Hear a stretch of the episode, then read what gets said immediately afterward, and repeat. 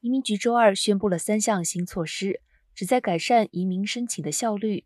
这些措施分别是加快速处理积案、扩大加急申请范围以及扩大部分行业工作许可范围。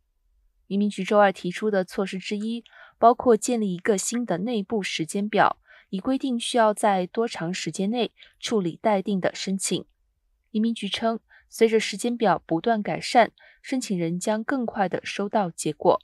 当日公布的另一项措施是扩大加急申请的范围。